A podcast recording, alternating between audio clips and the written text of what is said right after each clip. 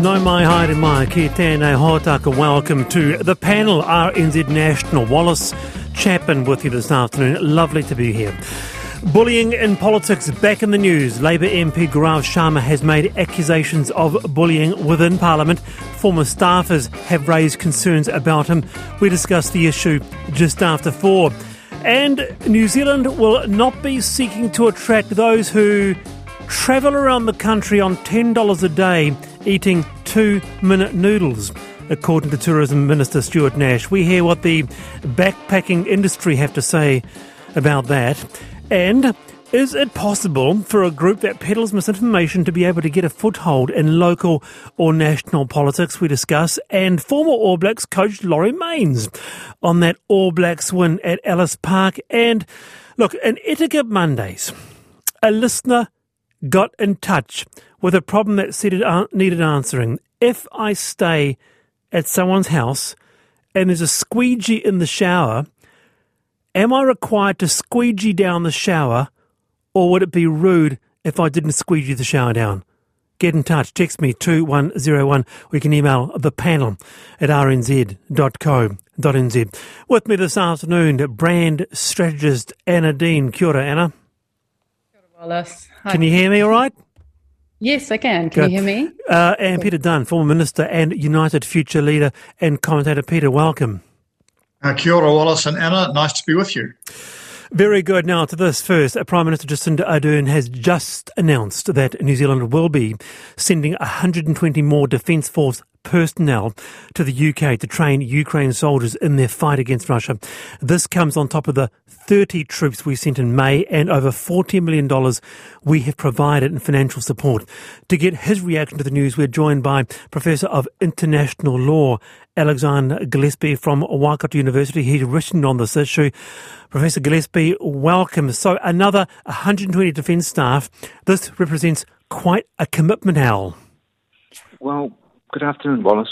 This has quadrupled our commitment in terms of soldiers going over to train the Ukrainians. I think it shows that we're in it for the long term and that the relationship with Russia is going to continue to deteriorate.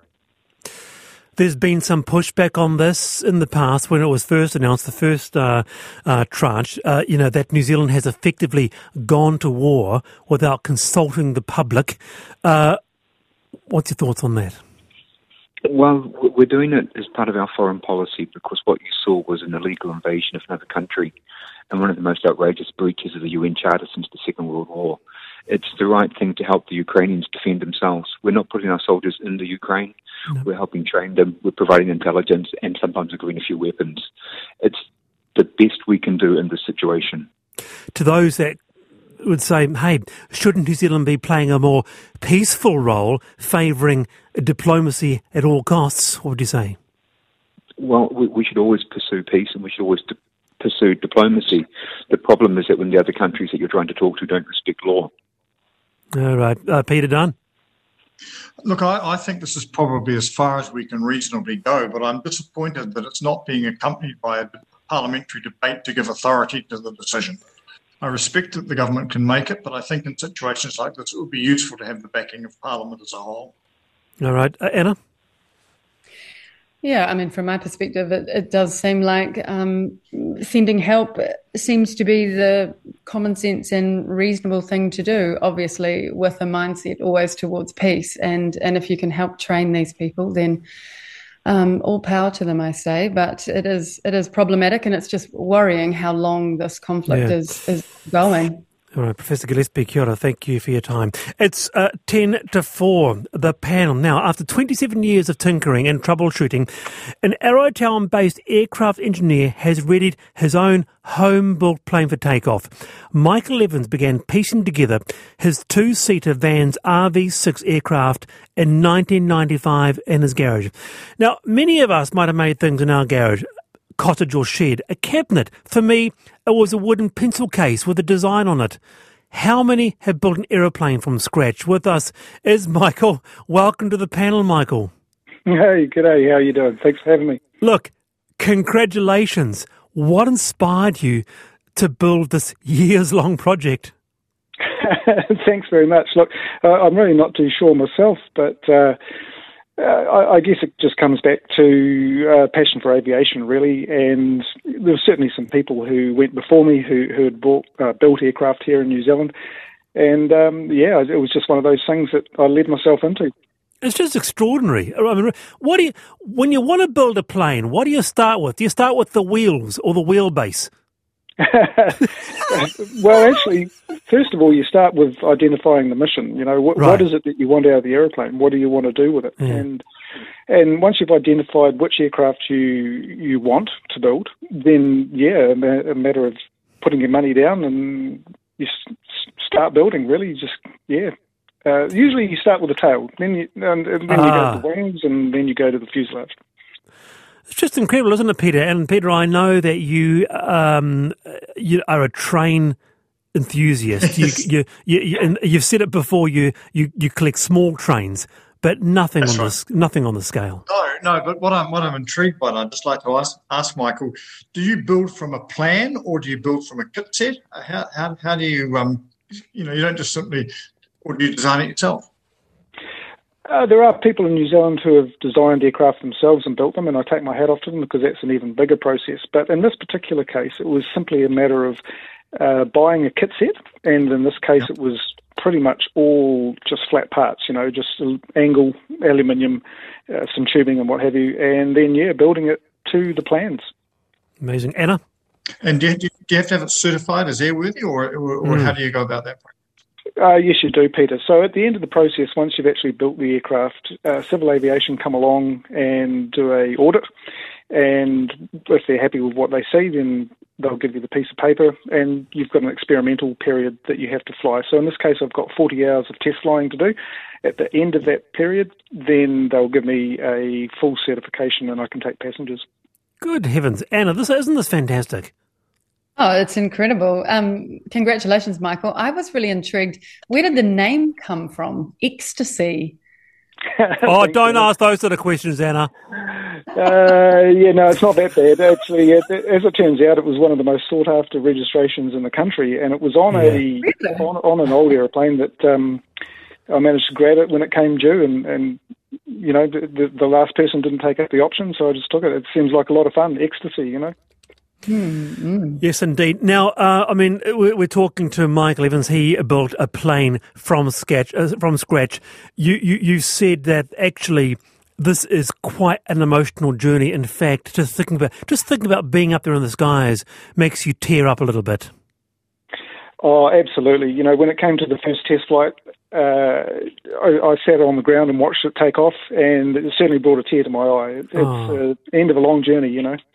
Whoa, hang on, Michael. You watched it take off. You mean you weren't in it? No. Isn't that the point? You spend 27 years making a plane.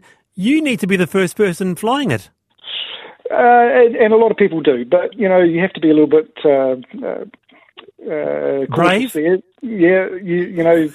The thing is, you've got to have you've got to understand that there's a lot of emotional attachment in there, and you know there have been times where people have issues on that first flight, and in the past people have ended up killing themselves because they're trying to save the airplane that they've got a huge emotional attachment to. For me, it was a case of let somebody else do it. I'm quite happy to sit on the ground and watch, and when my turn comes, I'll go and have fun. Kia ora, Michael. So what range is it going to have, Michael? How far will you be able to fly? It cruises at 160 knots, which is about 270 kilometres an hour, I think, and we've got 4 hours gas on board. So Queenstown to Nelson, 2 hours, Palmerston North, just over 3 hours. Yeah. Just amazing. Brilliant. A 27-year journey, yeah. In his garage, builds an airplane, as you do, a wooden pencil or whatever. Michael, thank you for that. Now, I wouldn't believe it.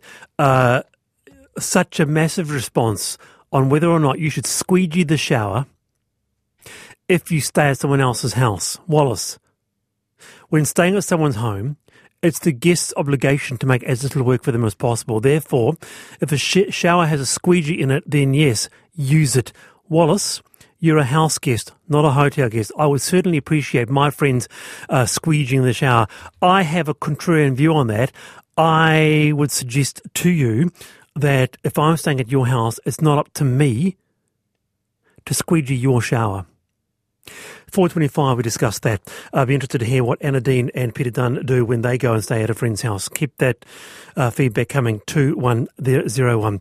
All right, Anna Dean, I've been thinking.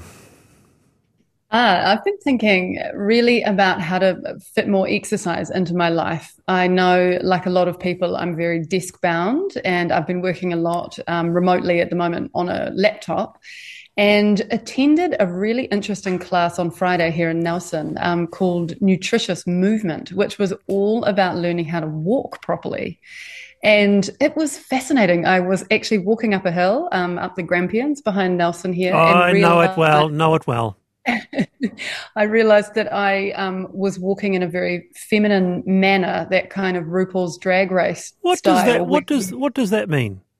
It kind of means that you walk on a tightrope rather than walking with your hips in a wider position, because women actually have wider hips and wider pelvises than men do. So actually walking in a wider way enables you to be more upright. And it's been quite fascinating. It was all about your gait, all about how you're standing. Yeah, and it actually it blew my mind, surprisingly enough. I'd been recommended to go along to it from an acupuncturist friend of mine, and it was life-changing. And it's a movement where people are trying to bring in stretching and ways to do exercise that isn't like going to the gym, and is just integrating it in your everyday life, and walking and biking and things like that. So I'm sitting up straight while I talk to you, and it's a good thing to be thinking about. How very interesting, learning to re-walk again, and the positives of sitting up straight. Peter Dunne, I've been thinking. Well, I've been thinking that it's time to wind back our obsession with these ubiquitous traffic safety cones you see everywhere. And it came to my attention last week when outside my house, a stop-go sign was set up. The road was closed to one lane for several hundred metres. There were about 8 people around standing with signs and all sorts of things, while 2 people went up in a cherry picker to cut a tree. It seems to me to be totally over the top. I'm all for road safety, but this just seems to be going way out of control. And I don't know what it's like in Auckland or Nelson, but you can't drive down any street in Wellington these days without encountering some set of cones somewhere, with someone standing around with either a sign telling you to go slow or to stop and go. And there's seldom any work being done. Oh, so many people could relate to this, Peter. You know, it seems like you want to shake hands with someone on the street. You need to pick up the road cones. Yes, that's right. And so, as I say, understand the reasoning, and I'm not suggesting we adopt that sort of a devil-may-care attitude, but I just think it's the most massive employment program around, actually. All right, be interested to hear what you think of that. Are we just getting over road cones? Because there are a lot of them around, aren't there? Your thoughts on that and any other issues. We are with Peter Dunne and Anna Dean this afternoon, and they keep on coming about squeegeeing. Of course you should use the squeegee. Why do you think it's there? You've used the shower. It's you that needs to squeegee the shower. Even though it's not my shower, I'm staying there. I'm the guest. Why should I? Anyway, lovely to have your company, 4 p.m. to 5, right here, The Panel, RNZ National.